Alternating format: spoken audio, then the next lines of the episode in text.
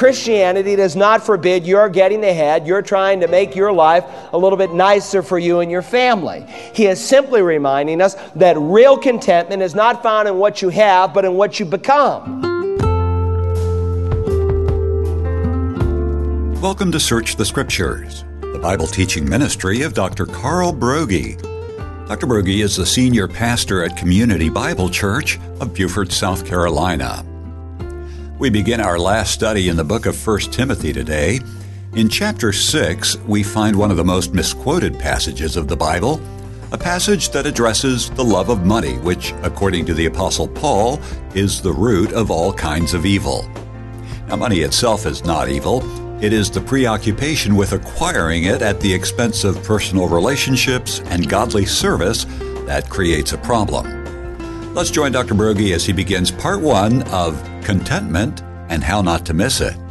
Would you take your Bibles, please? And I want to encourage you to f- turn to 1 Timothy chapter 6. We've been working through this great pastoral epistle, and today we come to our final session in 1 Timothy 6. The Apostle Paul, he's not answering questions that no one else is asking. He's addressing many of the issues that pastors and church leaders of all time have wrestled with. He gets down into the nuts and bolts of life, and he's spelled out for us how we can be successful as a church and as individuals. And this morning's passage is no exception. I want to speak to you on the subject of contentment and how not to miss it. Now, remember, we're in the third section of this great epistle. And in this section, Paul gives some very pointed and explicit instruction on how Timothy, as a pastor, ought to minister to every group that you would expect to find in a fellowship. He reminds them of how he should deal with the older men, the older women, the younger men, the younger women. He speaks to families and our responsibility to our parents and grandparents, to those who are widows indeed. He goes on and he addresses elders and how they are to be treated and respected and honored by the congregation at large, and how they're to monitor one another and make sure that they are living lives of purity. In addition, he deals with the subject of slaves, which comprises, you know, over half of the population in the Roman Empire. And we looked at that in the modern day application for us in employer and employee relationships. Now we come to the last two groups and I want to tell you, these two groups are so critically important, especially for us as Americans to hear. He's going to deal with the rich and with the poor. Let's begin reading where we left off. 1 Timothy 6, verse 3. We'll read a portion of our passage this morning. If anyone advocates a different doctrine, does not agree with sound words, those of our Lord Jesus Christ, and with the doctrine conforming to godliness, he is conceited and understands nothing but he has a morbid interest in controversial questions and disputes about words, out of which arise envy, strife, abusive language, evil suspicions, and constant friction between men of depraved mind and deprived of the truth who suppose that godliness is a means of gain. But godliness actually is a means of great gain when accompanied by contentment. For we have brought nothing into the world, so we cannot take anything out of it either. And if we have food and covering, with these we shall be content. But those who want to get rich fall into temptation and a snare, and many foolish and harmful desires which plunge men into ruin and destruction. For the love of money is a root of all sorts of evil, and some, by longing for it, have wandered away from the faith and pierced themselves with many a pang. Christian contentment, being happy with what you have. Now, money and possessions obviously play a very important role in our lives.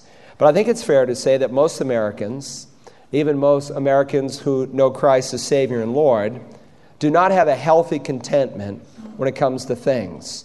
According to a recent USA Today poll, it revealed that 65% of Americans worry about money. Now, that's up 10% from a decade ago, having just finished one of the most prosperous decades in our nation's history. Here we are, one of the wealthiest nations on the planet, and over half of our people worry about money. And many of us think that somehow if we could just get a little bit more, acquire just a little more wealth, that somehow we would be content, that somehow we would be happy. On the front page of USA Today, an article was entitled with a chart, We Want More. In one column, it listed those and how much they earned. On the other column, what the average person who was surveyed believed they needed to be satisfied.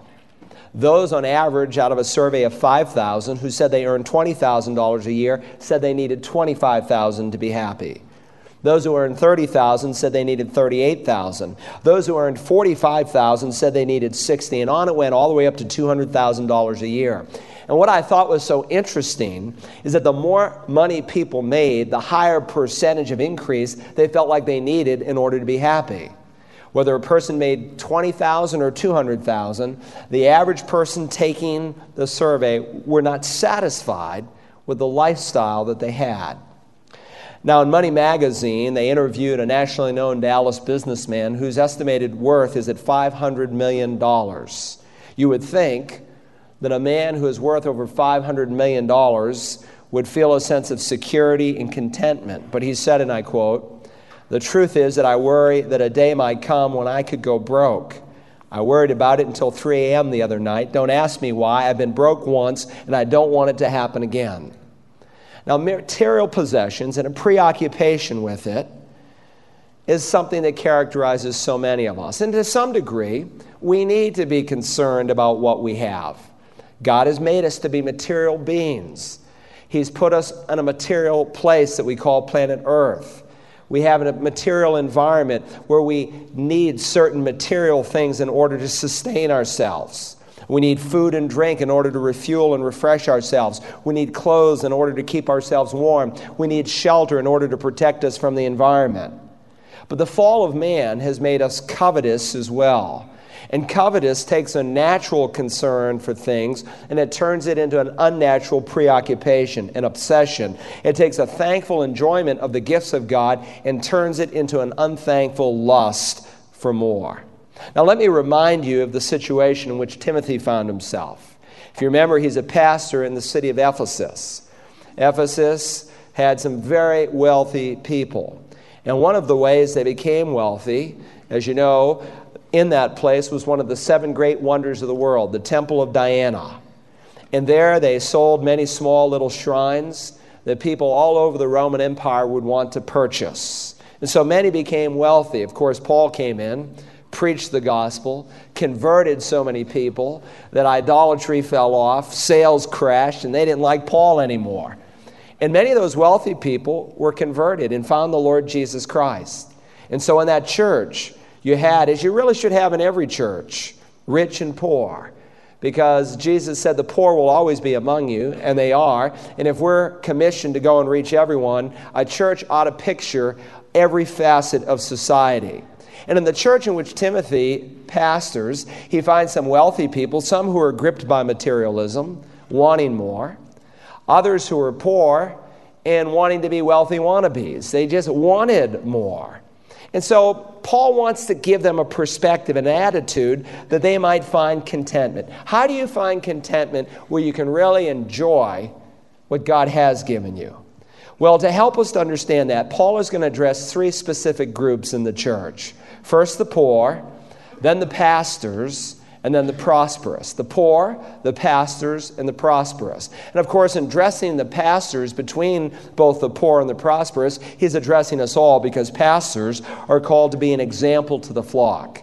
They're to lead by an example. And as we follow and model them, as we follow them as they follow Christ, we too can find contentment. So consider first Paul's instruction to the poor.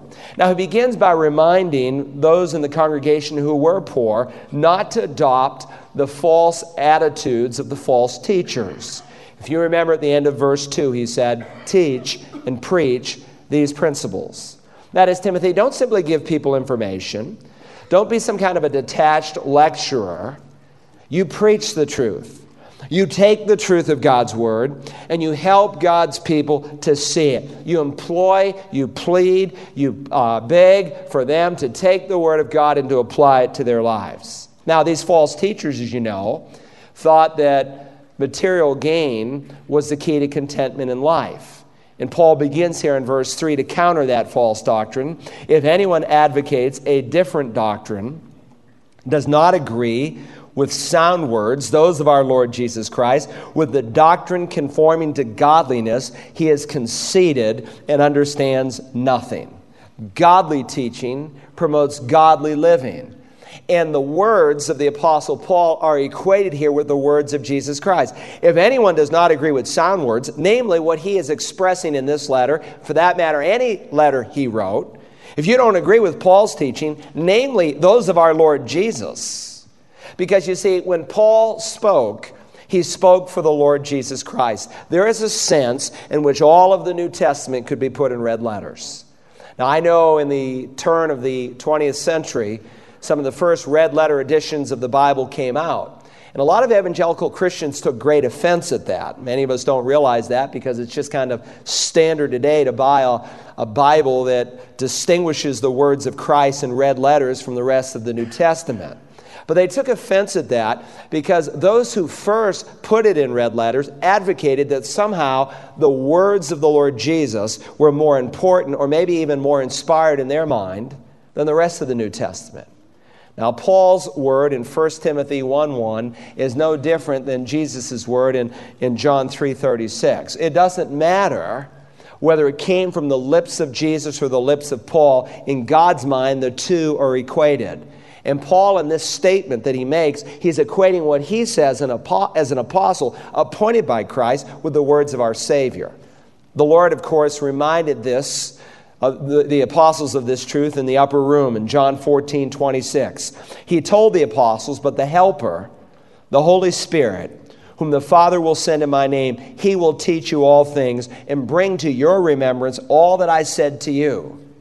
And so, connected to their writings are the teachings of Christ. So much so because our Lord promised He would bring to their minds as apostles all that He said and all that He wanted them to write. He could say to them, He who receives you receives me, and he who receives me receives Him who sent me. Likewise, he could also echo, The one who listens to you listens to me. And the one who rejects you rejects me, and he who rejects me rejects the one who sent me. That is to say, their teaching was Christ's teaching, and the people's attitude to them was the people's attitude to Christ. And so Paul is reminding Timothy of sound words that basically come from Christ himself because he is an apostle of Christ. And he warns that if anyone advocates a different doctrine, he is conceited and understands nothing. That is to say, they are arrogant and they are ignorant. The New English Bible says it, they are pompous ignoramus. I like that. So here's Christ. Paul's representative, as Christ's spokesman, is basically saying, Look, you don't listen to my words, then you're not listening to Christ's words, and you are conceited and you don't know anything. Last night we were in Raleigh, North Carolina, meeting with some of our foundation partners that underwrite the ministry there. And I met with one particular individual who is in a rather liberal denomination. I said, Why are you there? He said, Well, my mother in law is there and she really wants us to go to church with her. I said, Do you understand that a portion of your tithe that you give to that church, even if the pastor is Bible believing, goes to support a pro abortion, pro homosexual cause in that denomination? He said, Well, I never really looked at it that way. And then, of course, as we got into discussion, we got on the discussion of homosexuality. And of course, it's being taught in that denomination. As his pastor said, Well, look, my pastor said that Jesus never said anything about homosexuality. So, how do I deal with that? Implication Jesus never said anything about it. Paul did, but Paul had a problem with gay people, Jesus didn't. That's what's being communicated in that mainline denomination. And all Paul would say is this when you hear my words, you hear Christ's words.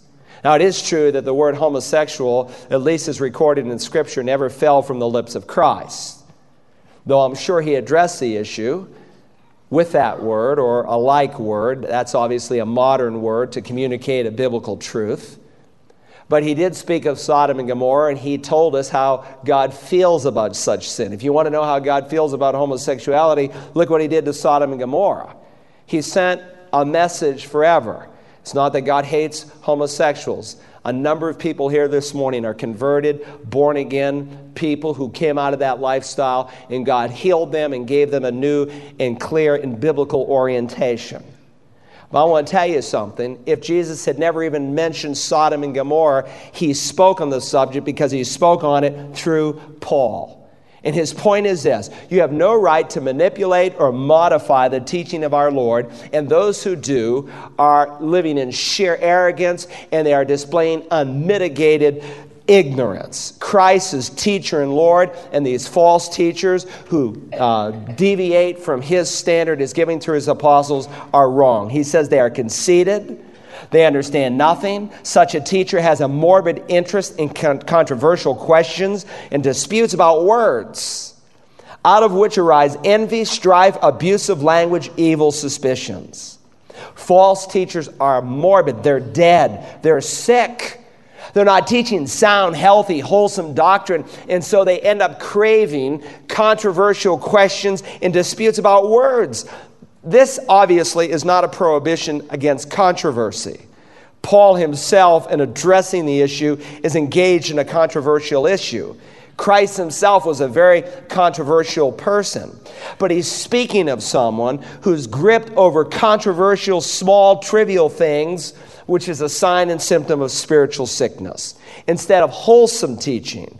And so, out of their teaching arises envy, strife, abusive language, evil suspicions. They're suspicious of people like me, preachers of God who believe every word that it says. They think we're nuts, weird, antiquated, old fashioned, warped, biased, bigots. That's what they think. And they're the ones that are wrong, Paul says. And it results in constant friction between men of depraved mind and deprived of the truth who suppose that godliness is a means of gain. Underscore that in your Bibles. These people think that godliness is a means of gain. They suppose that you can earn money from religion. Now, they do that in a number of different ways. So, Paul tells us in verse 6 But godliness actually is a means of great gain when accompanied by contentment. Now, let's see if we get perspective and see the flow of thought as Paul unfolds it for us, because if we can, it will really open up for us. In verses 6 through 10, Paul is going to give instruction to the poor. In verses 17 through 19, he is going to give instruction to the rich. And sandwiched between the two, he's going to give instruction to Timothy. Now, contextually, about the poor, he's not referring to those who uh, don't have food or clothing. He's speaking to people who have the necessities of life, but who do not have the luxuries of life. Now, of course, there are the poor of the poor who don't even have the necessities of life, but he's not dealing with that realm. Poor, rich, obviously, they're relative terms. You have to draw a line somewhere. And so, for the sake of argument, Paul is defining poor here as those who have necessities but not luxuries. Now, you may consider yourself poor this morning. I want to tell you, over two thirds of this planet would consider you rich, and they would gladly take the place of the poorest American. Now, follow his flow of thought carefully. If you read these verses thoughtfully, you're going to discover that Paul subdivides the poor into two categories. First, those in verses 6 through 8, who in their comparative poverty are content with the necessities of life. Then in verses 9 and 10, were those poor who are not content, who are determined to become rich. Notice how verse 9 begins. But those who want to get rich. The English Standard Version says, those who desire to be rich.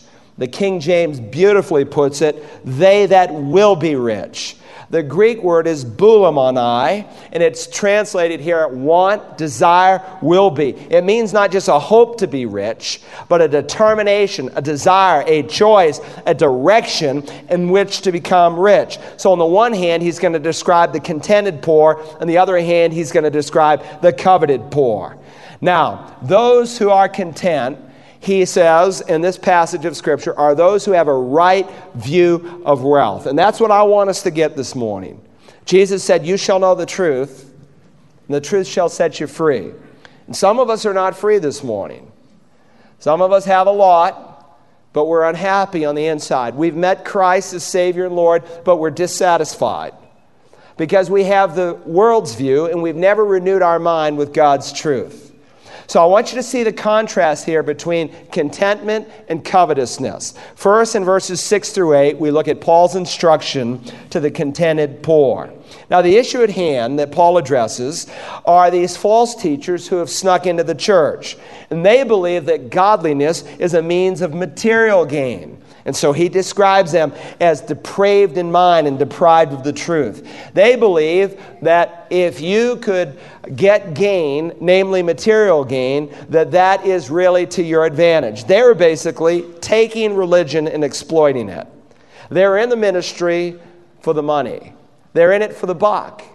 And like so many teachers today, they even used it to persuade the multitudes to use religion for money. They were basically exploiting the gospel. Now, how they did it here, we're not told specifically. Maybe some of them charged exorbitant fees to be able to come and to speak or to teach. Maybe some of them were convincing congregations. If you give a certain percentage of your money, usually to me, then God is going to bless you. He's going to make you healthy, wealthy, and rich. And of course, the Bible never promises that. That's heresy. Now, God may choose to give you beyond your necessities and allow you to enjoy some luxuries in this life. But God doesn't promise that. God promises that as you give to the work of the Lord Jesus Christ, He will meet your needs. That's what He promises. But He also promises that you'll have the opportunity to lay up treasure in heaven. So we're not given the specifics of how these false teachers were specifically teaching that religion is a means to gain.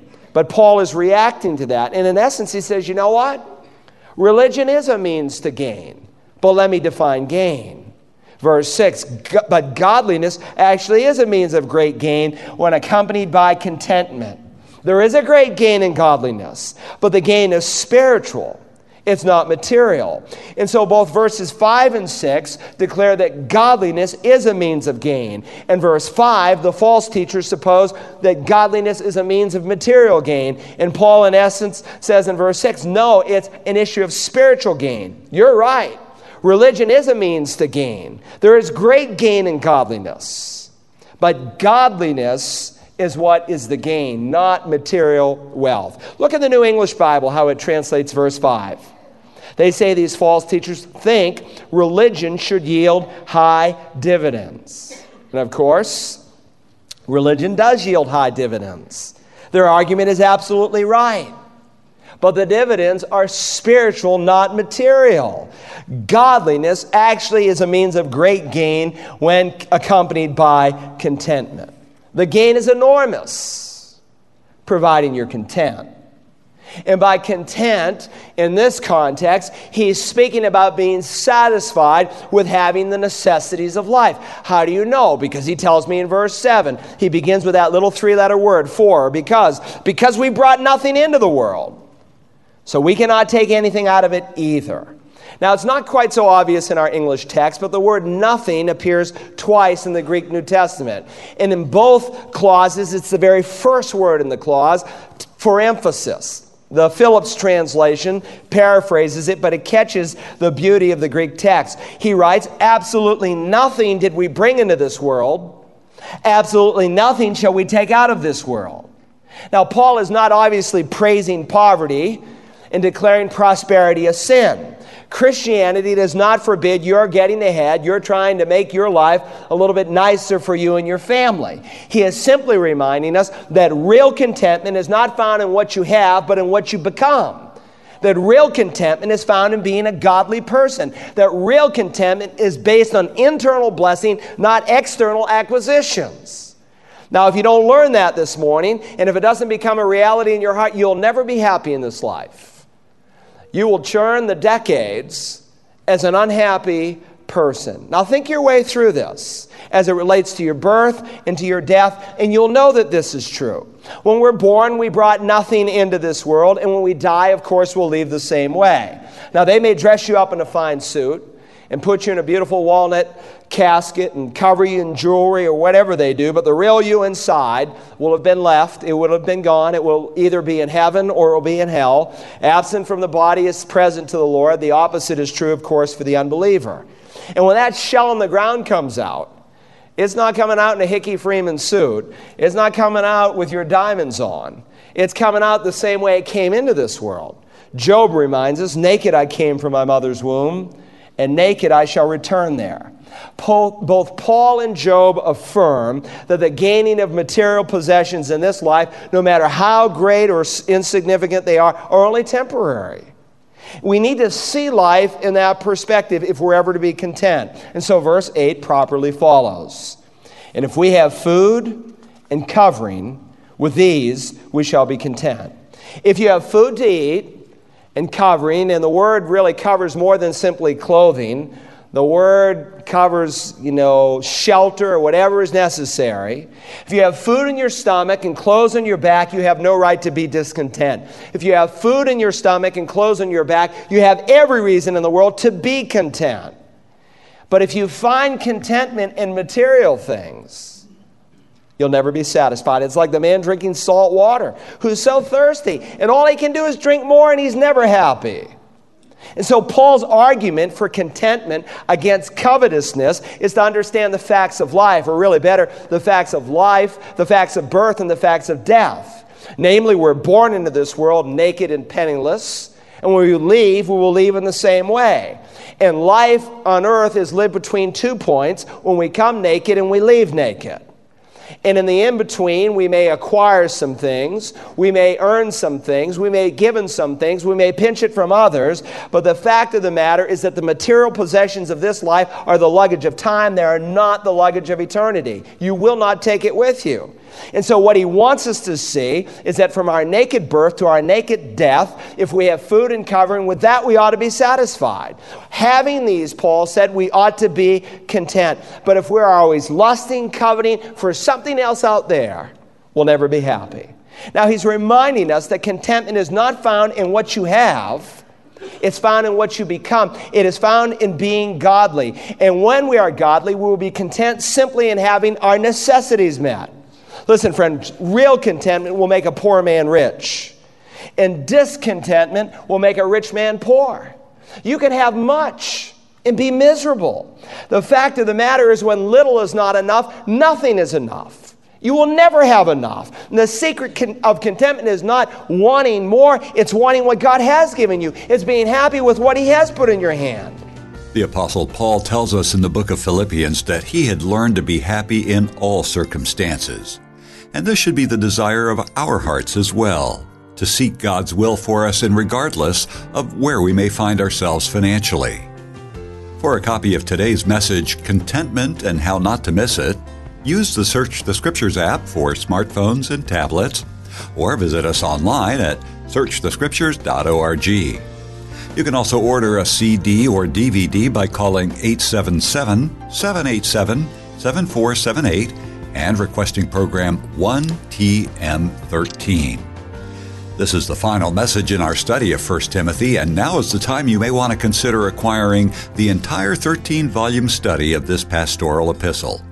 You can get more information at searchthescriptures.org or by calling 877 787 7478. Tomorrow we continue this look at contentment, so join us as we search the Scriptures.